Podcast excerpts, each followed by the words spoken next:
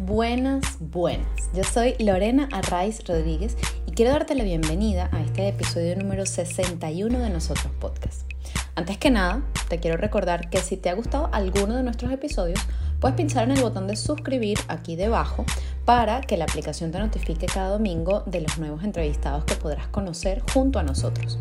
Pero no solo eso, también puedes compartirlo en tus redes sociales o en tus grupos de WhatsApp y seguirnos también en Instagram, @nosotros_podcast, para que más y más personas puedan ser parte de este nosotros que somos todos juntos.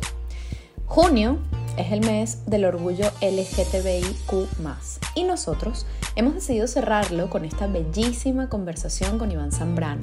Él es periodista y escritor venezolano. Su pluma se ha afilado en prensa, radio, televisión y en el stand-up comedy. En el diario El Nacional entrevistó a figuras como Karina, Catherine Fulop, Maite Delgado, Gloria Trevi, Rubén Blades, Delia Fiallo, entre varios otros. Aprendió de escritura creativa siendo libretista de los programas prime time de la emisora juvenil más emblemática de Venezuela, La Mega. Actualmente dicta talleres de escritura creativa con foco en la aceptación personal, cuidado allí. La escritura, dice, ha sido un oficio y una herramienta para su crecimiento personal y profesional.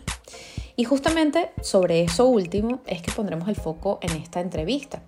No en los talleres de escritura creativa, que están muy bien, sino en la finalidad de los mismos, que es el autoconocimiento y la autoaceptación.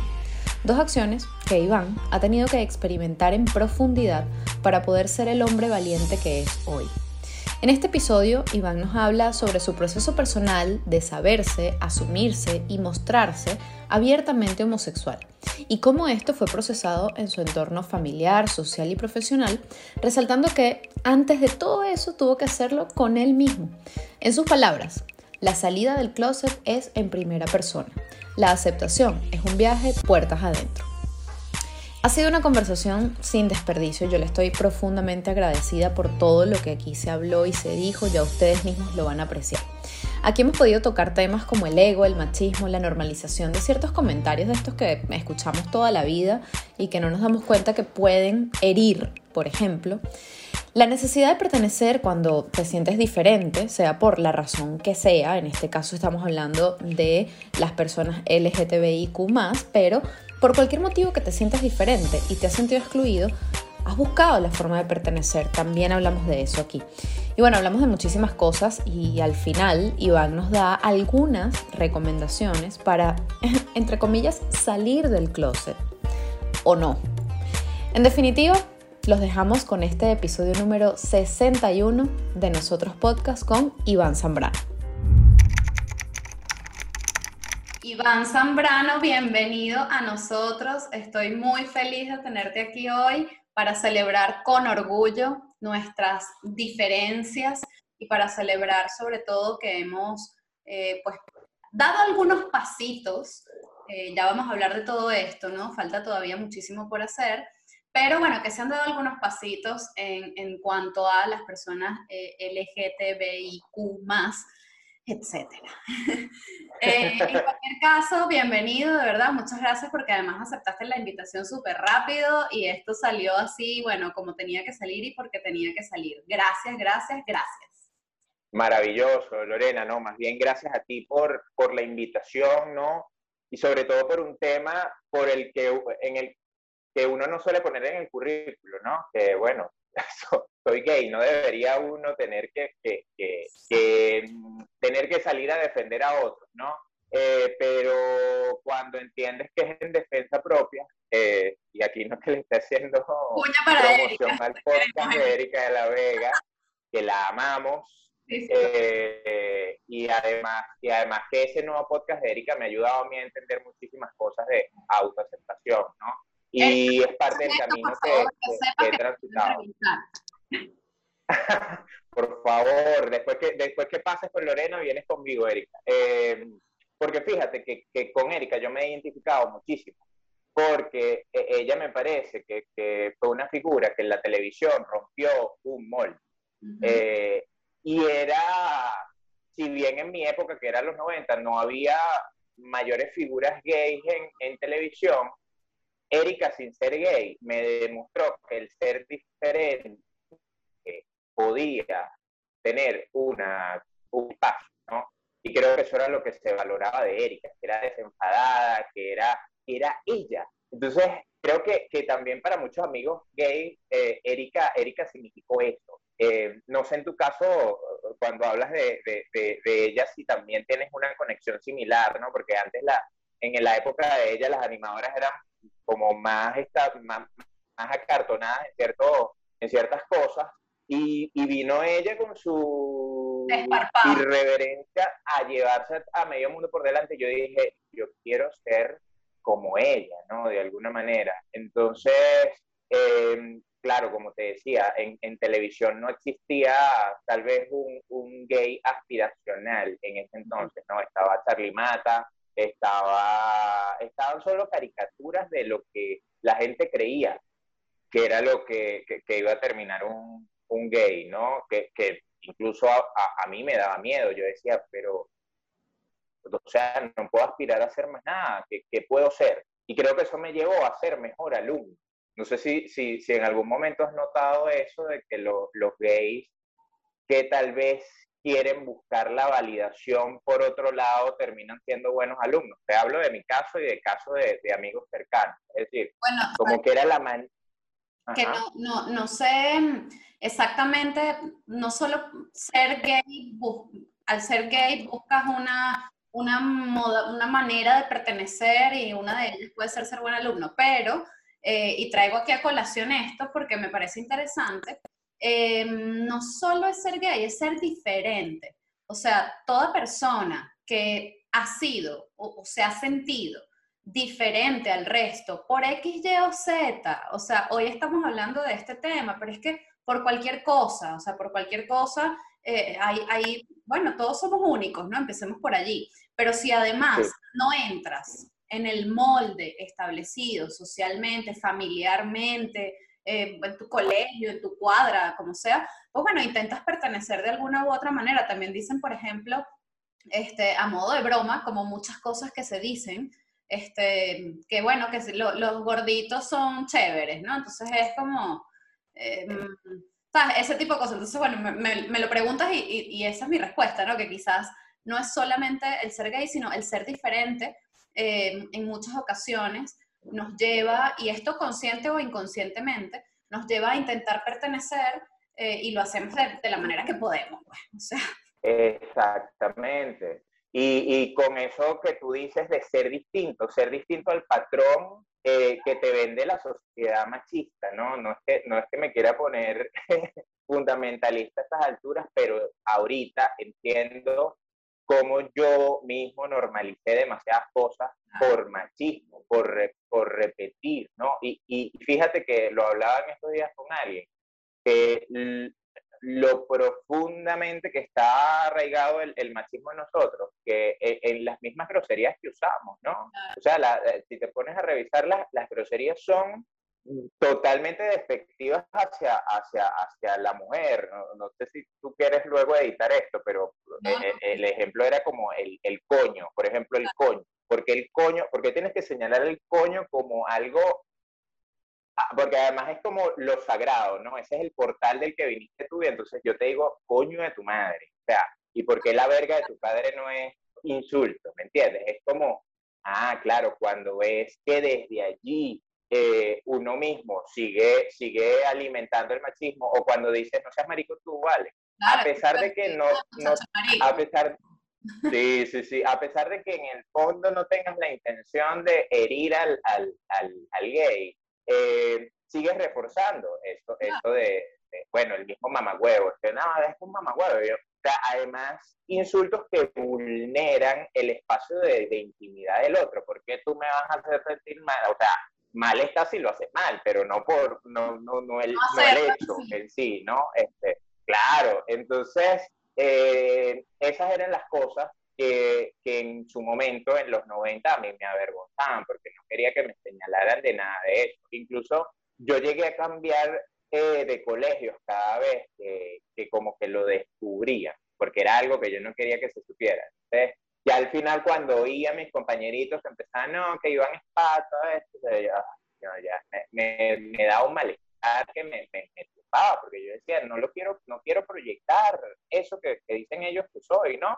Pero inevitablemente tenían un gaydar desarrollado, o ya les habían dicho, mira, si camina así, si quiebra la mano, no sé qué, es gay. Que además, bueno, esas fueron cosas que yo tuve que, lo que llaman la masculinidad aprendida, ¿no? Esta manera de hablar que yo tengo ahorita fue también aprendida, de alguna manera. O sea, yo me obligaba a engrosar la voz.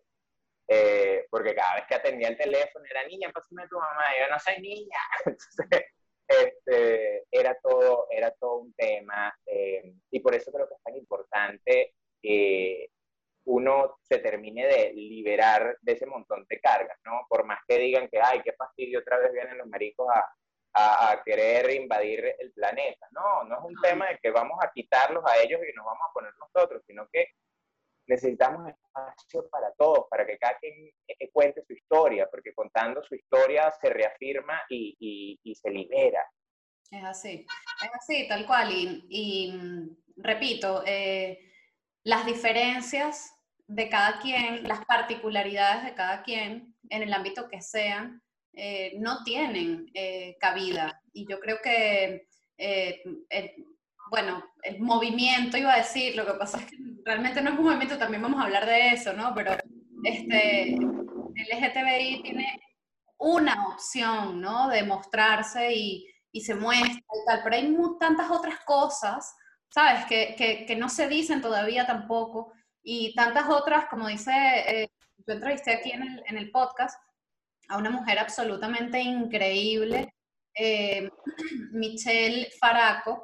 Ella tiene alopecia, y Michelle dice que, bueno, que ella se quitó la peluca, ¿no? Pero que hay tantas pelucas con las que vivimos todos, todo el tiempo, y de hecho su post de ayer, hoy estamos grabando, ayer fue el Día del Orgullo, esto saldrá el próximo domingo 4, hola, es 4 de julio, pero también es 29 de junio, su post del Día del Orgullo dice, yo también salí del closet, ¿no? Entonces es eso, es cuántas maneras y por cuántas razones y cuántas veces hay que salir del closet porque en algún momento te tuviste que encerrar allí por ser distinto, ¿no? Entonces, bueno, todo esto yo creo que saca un poco a colación ese asunto.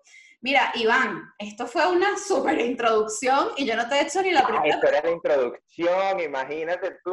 Pero me encanta porque de verdad es como, en serio es una introducción, o sea, es una abreboca un poco de más o menos todo lo que te tengo que preguntar. Entonces, bueno, genial.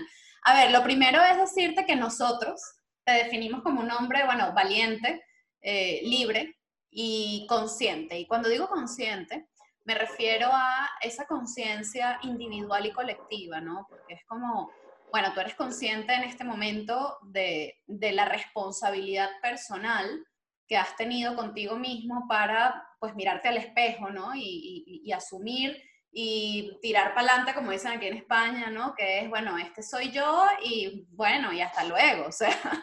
Pero también es la conciencia de la necesidad de que eso se visibilice más allá, como dices en tu artículo recientemente, que voy a citar mucho porque me enamoré, o sea, fue así como qué belleza es.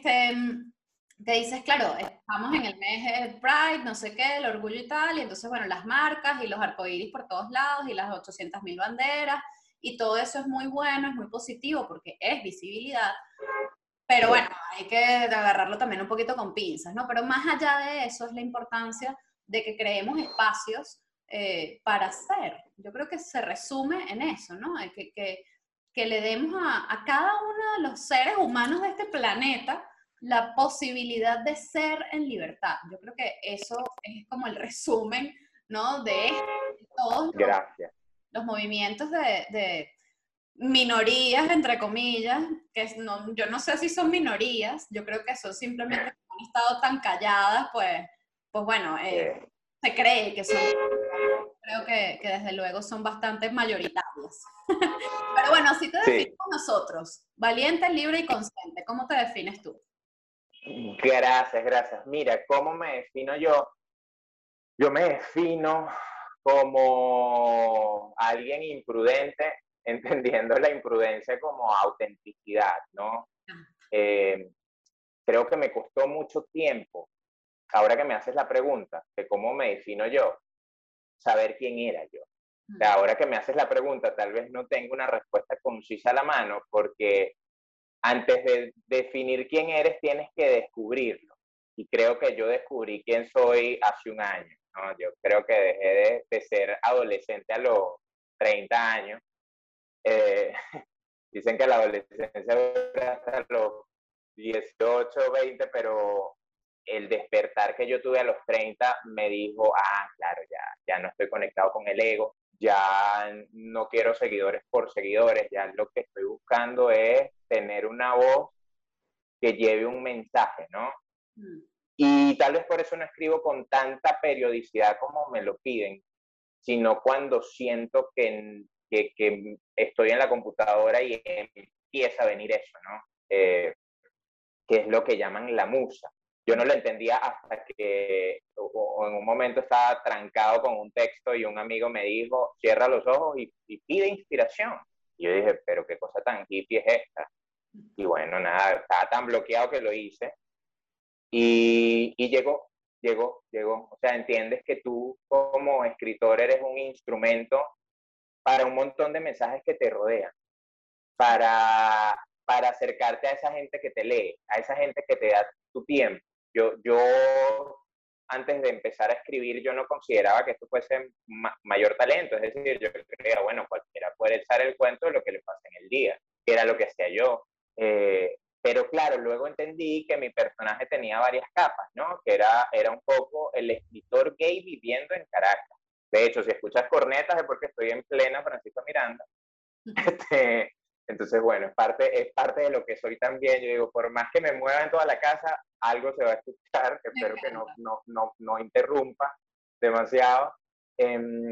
Pero nada, entendí que tenía un perfil particular, primero para la gente, para los venezolanos que están afuera, que de alguna manera, bueno, si bien es importante el dato duro que sale en los medios, también es importante saber que es lo que se vive emocionalmente estando en Caracas, ¿no? Te lo digo porque también me di cuenta que uno es la ciudad que te crees que estás. O sea, como trates a Caracas, Caracas te va a tratar a ti. Entonces creo que esa época en donde había cierto acoso por quienes nos habíamos quedado de... ¿Por qué no sales de allá? Allá no queda nadie, estás perdiendo tu tiempo, estás perdiendo tu talento, Caracas es una mierda, no sé qué. Y yo cuando salía a caminar no sentía nada de eso. Entonces, claro, entiendes que cada quien vive en su túnel de realidad, ¿no? Que cada quien tiene una Caracas distinta, que hay tantas Caracas como buenos ojos la hayan visto. Y resulta que yo me siento útil aquí.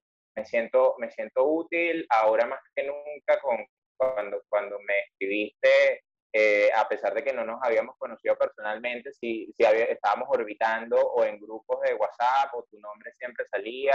Entonces, sintonicé contigo a pesar de no conocerte, porque creo que tienes esta misma visión que yo, que muchos, de que un país no se lleva solo con política, ¿no? Creo que me aburrí de eso de votar cada 4 años. Yo dije, aquí tiene que haber algo más, tiene que haber otro tipo de aporte. Pero bueno, si me tengo que definir, me definiría como alguien auténtico, alguien ansioso, que la ansiedad ha sido parte de mi vida y la he aceptado, la he abrazado. Es decir, creo que la ansiedad se apodera más de mí cuando busco querer sacarla, ¿no? Por ejemplo, esta entrevista me tenía súper ansioso. A mí antes la ansiedad me pegaba por el estómago, no podía comer. Entonces no comer y bajar de peso, yo queriendo ser un adolescente papeado, me generaba aún más ansiedad, porque entonces no tenía el cuerpo que quería. Entonces, a partir de ahí empecé como a quitarme ese montón de cadenas que te exigen de cómo tienes que ser para ser aceptado hasta con el mismo cuerpo, ¿no? Fíjate. Entonces, bueno, creo que sería eso, auténtico, ansioso Y qué más puede ser.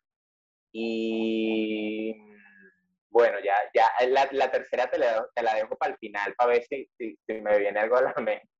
No tienes que hacer, porque de verdad me... O sea, tú tranquilo, ¿no? Viste, yo aquí, viste, ansioso, y además, bueno, esa puede ser la otra, calculador, que porque yo pensé que eran tres, ¿viste? Porque yo dije... Ahí ya está mi tercera definición. O sea, ok, tres características y tú asumiste que tú también tenías que decir tres, pero bueno, no pasa nada. Bueno, la ansiedad. Claro, mira, qué curioso, me estás hablando justamente de lo que te ha costado, ¿no? Definirte, conocerte, digamos, ¿no? Más allá de la definición, yo creo que es un tema del conocerse, del autoconocimiento, del que también además hablas, y el cual también trabajas desde tus talleres o lo que haces con la escritura creativa para el autoconocimiento. Pero yo te quiero justamente leer una cosa, de nuevo, de tu texto del 28 de junio, en el estímulo, que dice: identidad, porque bueno, estamos hablando de conocerse, es saberse parte de algo, de un todo, y no un tornillo que no encajó en el engranaje del sistema. No eres el juguete roto. Qué bello esto. La identidad es lo que está debajo de las máscaras, de las poses, de la ficción, de la ficción que nos inventamos para no despertar sospechas de que somos distintos. No aceptarte es vivir detrás de una cortina. Estar peleado contigo mismo te lleva a estar peleado con el mundo.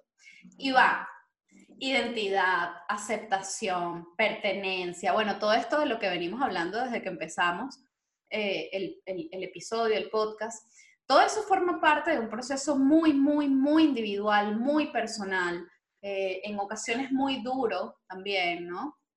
Pero también es un proceso colectivo, ¿no? Era lo que te decía hace un rato. ¿Cómo has vivido tú este proceso? Ya nos has ido soltando cositas. ¿Cómo has vivido tú este proceso? ¿Y cuál fue quizás el mayor choque, ¿no?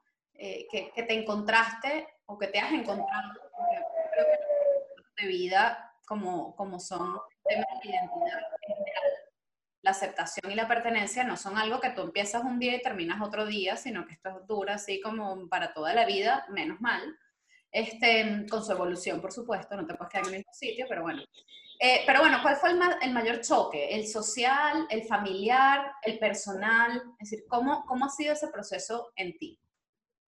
Mira, el caso del ser gay, la resistencia es multifactorial, sobre todo en una época como los 90, ¿no? Como te decía, en la iglesia me decían que no había cielo para los gays. En la televisión me enseñaban que éramos visibles, o sea, que éramos gente a la que no había que tomar en serio.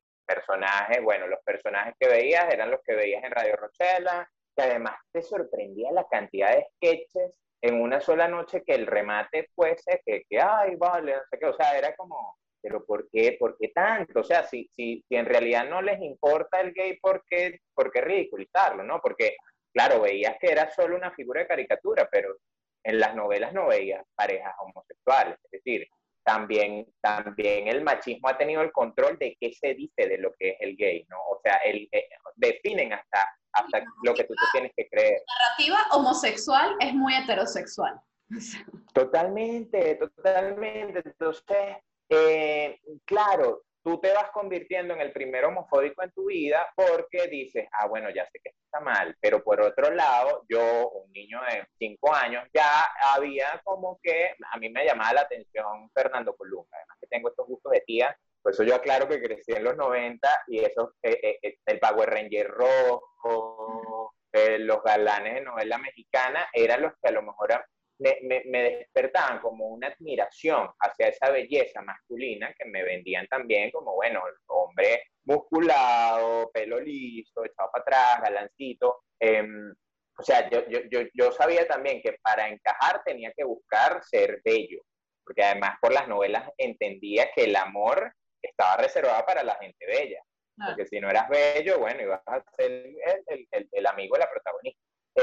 Entonces, con respecto a las resistencias, eso de la invisibilización en la televisión fue una suerte de resistencia, que la publicidad también haya participado en algunos discursos de homofóbicos, creyendo que se la estaban comiendo jugando. Por ejemplo, el refresco Parchita, el kit Parchita, en su momento tuvo un boom que era, no sé si recuerdas el comercial, que era un chamo que iba a pedir un refresco, entonces el refresco era de Parchita y le grita Parchita al cajero y el cajero era todo amanerado y le pega una cachetada. Eso lo veían en mi colegio y el juego en el recreo era caerle cachetadas a caerse cachetadas entre todos. Entonces era como que, no, bueno, pero ya me estás elevando el nivel de intimidación, ¿no? O sea, ahora estás cayendo cachetada al que tú creas que es Parchita. Entonces, claro, en mi casa yo siempre he tenido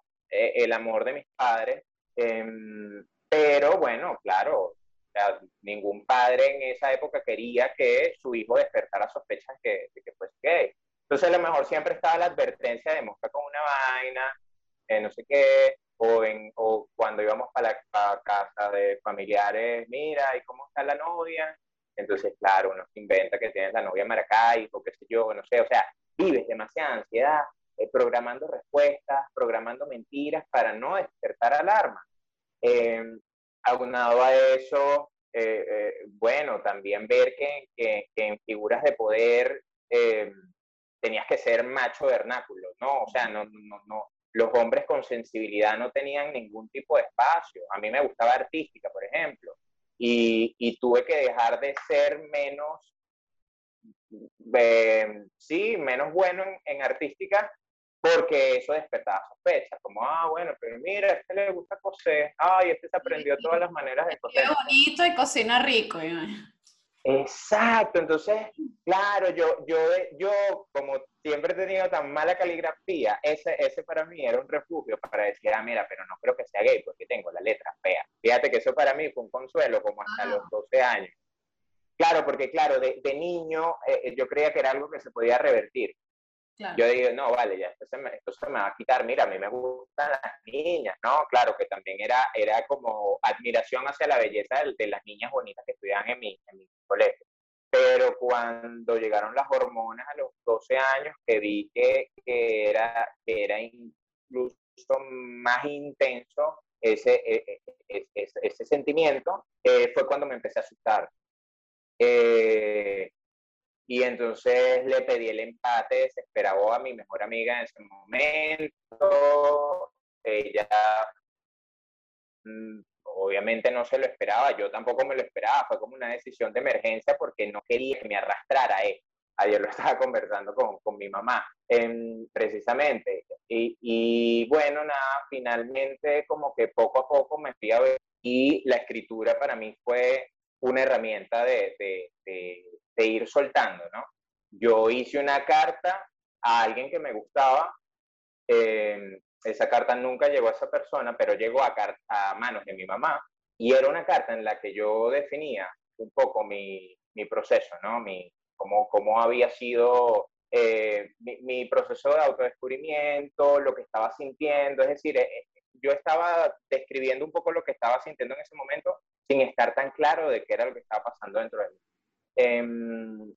Y bueno, nada, por cosas de la vida mi mamá encontró esa carta y creo que fue la mejor manera, me suavizó muchas cosas, o sea, me ahorró ese camino de tener a tu mamá enfrente. Sí, exacto. Entonces, desde ese momento yo identifiqué la escritura como algo que me iba a ayudar a drenar. Ojo, de chamo tal vez no estaba tan consciente, ¿no? Porque además, como yo he sido tan mal lector, yo siempre me negaba a la escritura. Porque además era lo que me decían, como bueno, para escribir una página tienes que por lo menos haberte leído 1000. Y yo, con lo que te digo, en mi ansiedad, que yo en esa época agarraba un libro y revisaba cuántas páginas tenía, porque si no me ahogaba. Yo decía, bueno, nada, yo no me voy a asumir escritor, yo voy a escribir para mis redes y listo. Y resulta que las redes fueron las que terminaron como haciéndome llegar a gente que me decía, gracias por poner en palabras lo que estoy sintiendo y lo que no tengo la valentía de decir. Y ahí creo que fue donde todas esas resistencias empezaron a caer y dije, por aquí es que voy a empezar a sanar definitivamente. Y bueno, hasta el sol de hoy estoy en esto. Qué maravilla, me encanta cuando las experiencias personales sean del tipo que sean y que pueden ser muy duras o no. Luego, porque en el momento obviamente no lo sabemos, ¿no? Pero luego te das cuenta de que una de sus funciones en la vida, en tu vida, es que te permite luego usarlas de ejemplo, no ejemplo para bien ni para mal, pero simplemente es como, mira, yo viví esto de esta manera y que eso le permita a otro tener la posibilidad de ser valiente en cualquiera de sus ámbitos, pues es un regalo, ¿no? Definitivamente. Yo coincido contigo además en el tema particular de la escritura, porque también escribo mucho y muchas de las cosas que escribo son para mí y me sirven como terapia, ¿no? Y como sanación, y es maravilloso, de verdad que sí es maravilloso. Eso, ¿no? ¿Qué crees que falta? Bueno, faltan muchísimas cosas, ya lo sabemos, pero ¿qué crees que falta, por ejemplo, en la sociedad venezolana? Como sociedad, evidentemente faltan leyes, falta apertura, faltan un montón de cosas, ¿no? Pero socialmente, ¿qué crees que falta para que podamos seguir avanzando en este camino, ¿no? Mira, yo creo que hay que ser menos egoístas. Fue lo que me di cuenta. Yo creo que además sin querer polemizar mucho, el sistema político que tenemos responde a lo egoísta que nos hemos vuelto, ¿no? Lo de pensar primero en mí, en redondear siempre para arriba para mí y no pensar en el otro. Y el Pride, este mes que los maricos se agarraron no solo el 28, sino el mes completo, así de sorpresa además, y vernos, dándonos la mano, ¿no? Además que es algo que no es común porque el gay suele llevar su lucha muy, muy pa' él y luego como con sus grupitos. Pero ahora ver a ese montón de chamos echándole pichón, queriendo dar un mensaje, los mismos delivery. A mí me sorprendió cuando empezó la pandemia que amigos míos que estaban afuera me dijeron, ¿cómo es eso que en Venezuela hay delivery? Y yo, sí, bueno, empezaron los delivery, ajá, y no los roban. ¿Y cómo hacen los motorizados? Y le tienen confianza a los motorizados. Y ajá, y pasó. O sea, hasta yo estoy sorprendido que el sistema de delivery además ayudó a que muchísima gente empezara a emprender, a decir, porque además la pandemia nos dejó a todos en esa posición, ¿no? De, bueno, tengo que aprender de marca personal, tengo que saber vender mis talentos sin que eso me dé pena. Porque ese es el rollo, Lorena, que creo que nos enseñaron que hablar en primera persona, y esto te lo digo desde el periodismo, era ser egoísta, ¿no? Porque primero está el otro, primero siempre está el otro. No te puedes dar licencia a ti de hablar en primera persona. Y esa era otra de las cosas que a mí me costaba soltar cuando yo trabajé un tiempo en El Nacional, una gran escuela, pero, claro, el periódico te exige que tú no puedes dar tu punto de vista, ¿no? Siempre tienes que dar las comillas de alguien más. Siempre tienes que decir, ajá, pero ¿quién valida eso, no? Entonces tú sientes que tu experiencia no vale de nada. Tal vez por eso para mí las redes fueron el espacio en el que me diera a conocer para que luego algunos medios me dijeran, ah, no, bueno, ahora vente para acá porque vemos que tienes cierta resonancia en redes. ¿Qué otra cosa haría falta en la sociedad venezolana? Autoestima por el país. Me di cuenta con el fenómeno Alexienda. Yo dije, tuvo que venir Alexienda, además chamo al que luego de ver el documental admiro profundamente por esa aventura que se lanzó, que se vino a Petare, que recolectó $100,000 para proyectos en Petare, que el chamo está mostrando cómo están invirtiendo eso, que los mismos chamos de Petare ya no se sienten marginados, ¿no? A mí, yo viviendo cerca de Petare, esa fue otra de mis vergüenzas, ¿no? Decir que, ah, mire, ¿dónde vives tú? Bueno, en Petare. incluso para los taxistas, en los 90 tú le decías que ibas a Petare, no, mira, te dejo en el Unicentro. Entonces, claro, había demasiada vergüenza alrededor, y eso creo que se traslada a muchos venezolanos, ¿no? Creo que el chistecito de repetirnos lo de que vamos a renunciar a la nacionalidad, que el pasaporte no sirve de nada, no sé qué, eso ha ido como haciendo mella en nuestra autoestima como sociedad. Entonces es como, ay, bueno, Venezuela, ¿para qué? Y ahorita yo estoy sintiendo esas ganas de la gente de saber que tocamos tanto fondo. Hubo una época en donde dijimos, bueno, pero ¿qué más fondo vamos a tocar? Y ya lo tocamos. Y estamos ahora confiando en nosotros mismos, confiando en que una cosa es Venezuela y otra cosa es lo que te pasa a ti como venezolano individual. Es decir, ojo, no vamos a negar una realidad, pero tienes que entender que tú eres un individuo que puedes tener condiciones extraordinarias en este país, y es lo que yo he experimentado desde la escritura. O sea, yo no estaré escribiendo para grandes medios internacionales, pero me está leyendo gente que está encontrando respuestas en mis textos, y para mí eso es valiosísimo ahorita.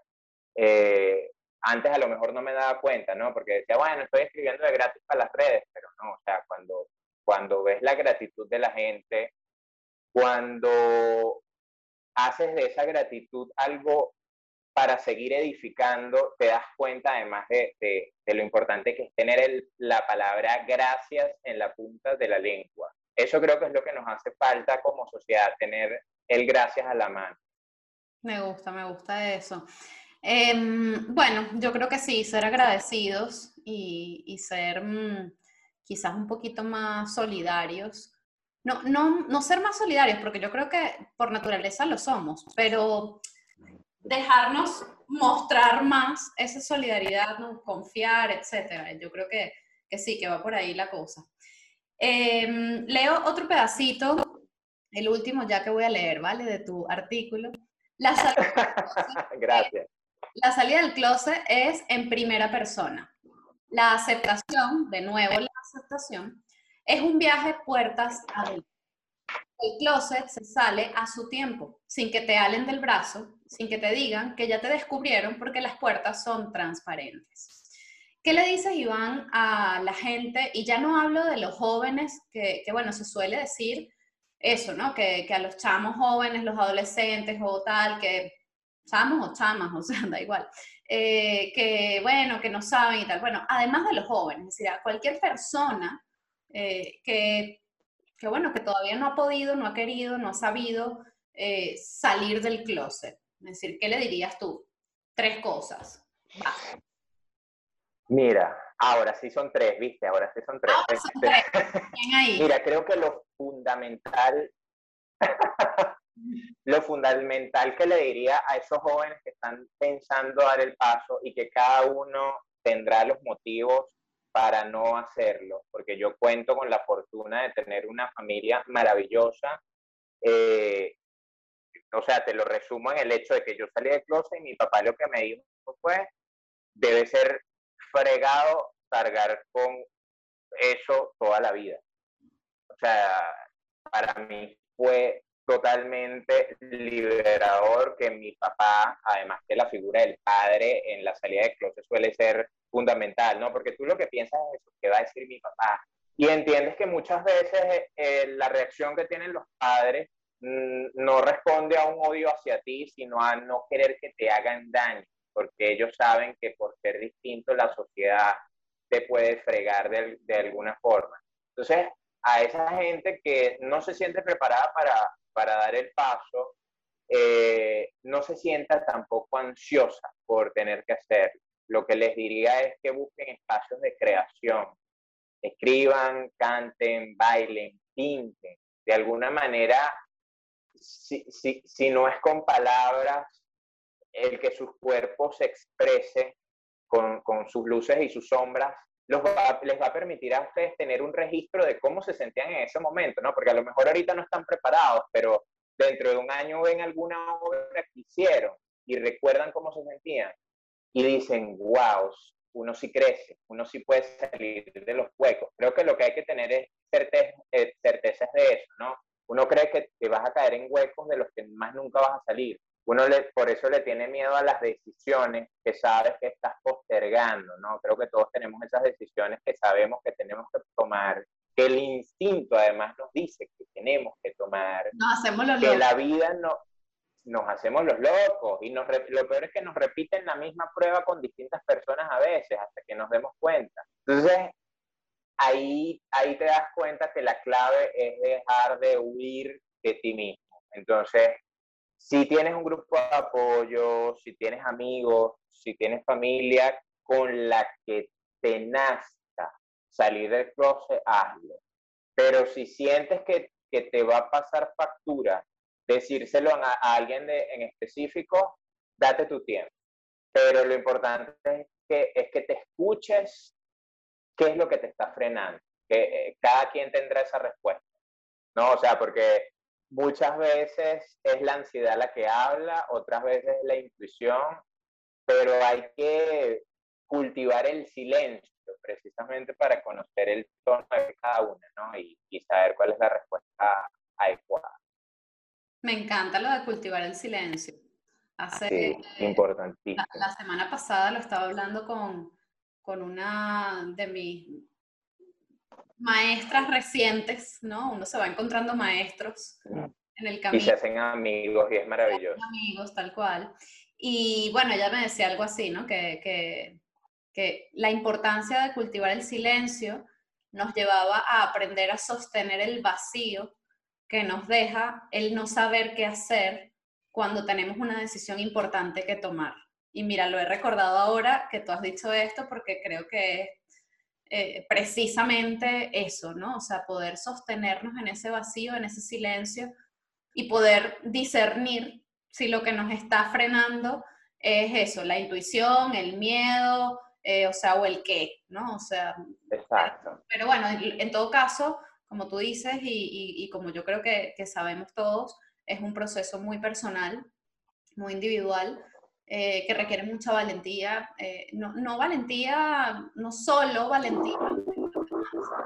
valentía externa, pero luego, antes de eso, requiere mucha valentía contigo mismo, ¿no? Mirarte al espejo y estar allí, sostenerte, no por ser gay, o bisexual, o trans, o lo que tú quieras ser, da igual, sino por ser quien eres, en conjunto, ¿no? Yo creo que también eso nos permite verlo desde otro punto de vista, ¿no? Pienso. Totalmente. No sé. Iván, ¿con qué sueñas y a qué le temes? Mira, sueño con que cada vez más personas se den el chance de crear. Creo que los talleres, el yo dictar talleres siempre estuvo como presente en mi vida de alguna manera y yo no me sentía preparado para eso. O sea, yo decía que voy a estar yo diseñando un taller, ¿no? Porque además las veces que yo veía que alguien se lanzaba un taller, venía algún colega y decía, bueno, pero ¿quién es este que está dando taller de no sé qué broma, no sé qué? O sea, siempre criticándole las iniciativas a los otros, ¿no? Entonces, yo con los talleres lo que descubrí es que quiero ser ese guía que me hubiese gustado a mí tener en la escritura en su momento, ¿no? El que me ayudaba, el que tal vez me podía echar una mano a no tenerle miedo a la página en blanco, el que la ansiedad no me frenara la mano, el que me pidiera que escribiera sin juicio, ¿no? Que escribiera sin juzgarme, que escribiera más con el corazón y menos con el coco. Porque hasta por no saber cómo se escribe una palabra, entonces no la escribes y ya no escribes el resto del texto. Si no tienes el párrafo ideal, entonces no lo comienzas. Entonces sueño con el día en el que haya mayor autenticidad en el mundo, porque sé que esa es la verdadera libertad. ¿No? El saber decir que no, el ser asertivo. Creo que ahora que me haces la pregunta, a lo mejor hace par de años que hubiese dicho, bueno, mi sueño es presentarme en el Madison Square con mi stand-up comedy. Y ahora que... También entendí, es válido, ¿eh? trabajo, que también es súper válido, pero como te decía, ahora que estoy conectado menos con el ego y salvando las enseñanzas de Erika, que Erika nos ha repetido que uno no es el trofeo que te dan y que ella es ese mejor ejemplo de transformación, te das cuenta de las cosas que son realmente importantes, esas cosas que a lo mejor de niño te dicen que te van a dar en Navidad y tú dices, no, pero ¿qué es eso de que me regalen salud? ¿Qué es eso de que no? Es lo realmente importante. O sea, cuando te das cuenta que todo en la vida es un intercambio energético, cuidas mucho más las cosas a las que les prestas atención, cuidas mucho más el entorno. Dicen que uno es las 5 personas con las que más pasa tiempo. Entonces, claro, eso me lleva a mí a pensar a épocas de mi vida en donde me dejaba arrastrar por mis amigos, tal vez, porque yo no tenía la suficiente personalidad para decir que no a ciertas cosas, por ejemplo. Entonces, creo que mi sueño va encaminado en ese sentido. ¿Y a qué le temo? Fíjate que descubrí, hace poco leyendo, que solo existen dos bandos, el amor y el miedo, ¿no? Entonces, el ver el miedo como un antónimo del amor me lleva a pensar que muchos de los miedos que tenemos son ansiedad, son escenarios que tal vez no se van a manifestar, son inseguridades, ¿no? Creo que lo que he hecho precisamente es combatir mis miedos. Claro, antes que te hubiese podido decir miedo a la muerte, pero ya la muerte no la veo como un desenlace, ¿no? De hecho, he tenido que hacer las paces con ese mismo concepto, ¿no? Creo que la pandemia nos puso a todos a reconciliarnos con el tema de la muerte, porque además en familias parece pavoso hablar de la muerte, y cuánto trabajo nos la aligeraría si lo trabajáramos, ¿no? Empezando porque aprenderíamos a amar con desapego.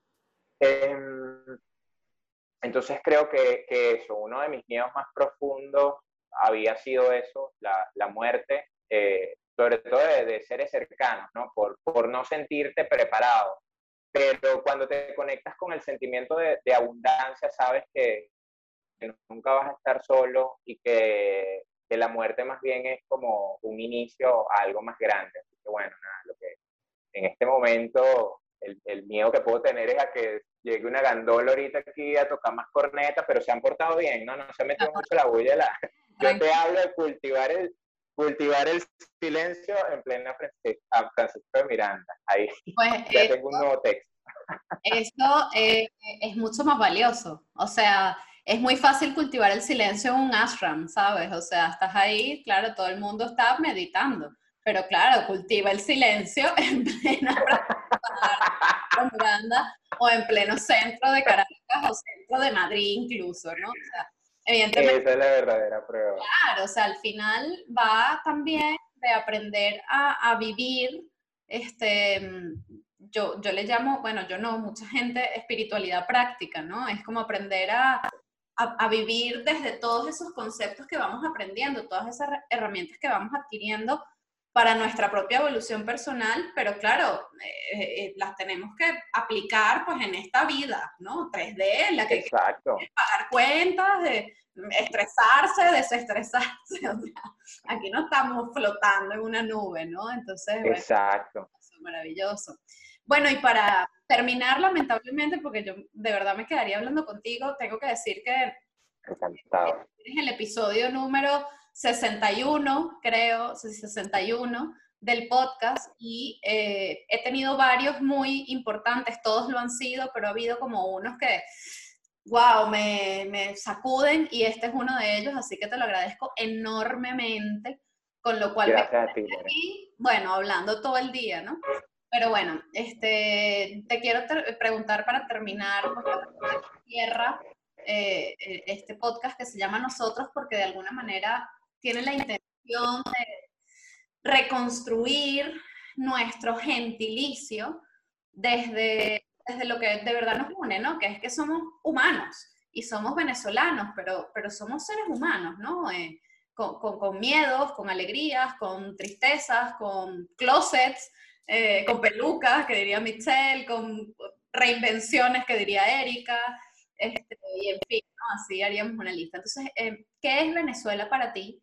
¿Y cómo crees, bueno, además tú estás en Venezuela, y cómo crees que podemos reconstruir ese gentilicio?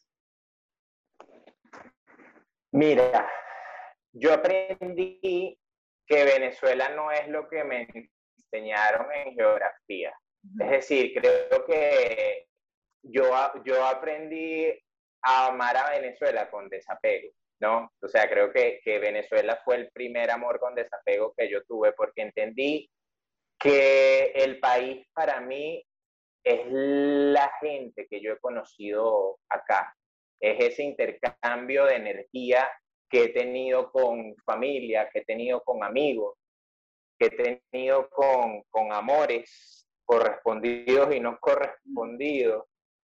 Es el contexto en el que me tocó vivir. O sea, para mí Venezuela, más allá del Salto Ángel, la bandera y todo esto, ha sido una escuela de autoconocimiento, ¿no? Esto que hablábamos, de fácil cultivar el silencio en un lugar en el que no te perturben, pero el reto ha sido este, ¿no? Ha sido también descubrir, Lorena, que conceptos como la abundancia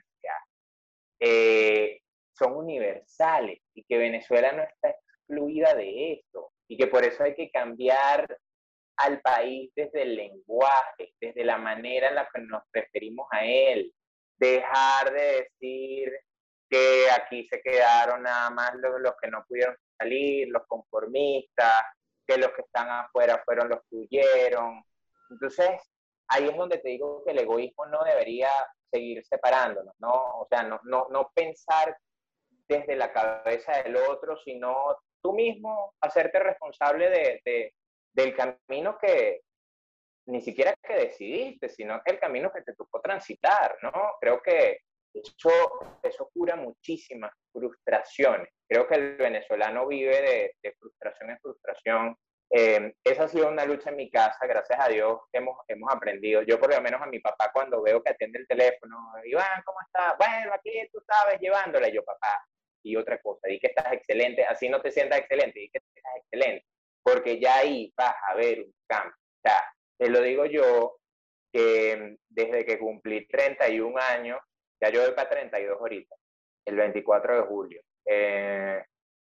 me regalé el decir gracias en automático en la cabeza. O sea, yo no sé por qué estoy diciendo gracias, pero empiezo. Como si pusieras el VHS ahí, el Spotify en reproductor automático. Y te das cuenta que el dar gracias es no dar por sentado las cosas que tienes.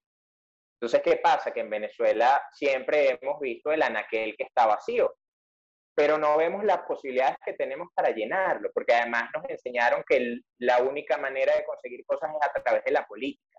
Y creo que descubrir que hay otras maneras, más allá de votar cada 4 años, para tú construir un país, y entender que un país no es una bandera, no es un himno, sino la gente y el empuje que tú le pongas dentro o fuera de los límites que diga el mapa, ¿no? Porque creo que esa fue otra de las enseñanzas, que Venezuela es un estado mental. Creo que es lo valioso. Eso es lo que como venezolano he aplicado y lo que le sugiero que hagamos todos, que es dar gracias, así no sepamos por qué, pero luego encontrarán alguna respuesta. Seguro, claro que sí, ser agradecidos, yo siempre lo he considerado un plus. Si vemos la vida desde el agradecimiento, y esto no es comeflorismo, con perdón de esta... No, para nada. Esto es, para mí por lo menos, es una realidad pura y dura, más clara que el agua. Es decir, ser agradecidos por cada momento, por cada situación, por cada persona que se nos cruza en el camino, así sea el señor que nos está insultando en la esquina sin tener motivo ni razón, por cada experiencia, por cada aprendizaje, por cada dolor, por cada alegría. Es decir, ser agradecido sin duda bueno, para mí de verdad es un peldaño, ¿no?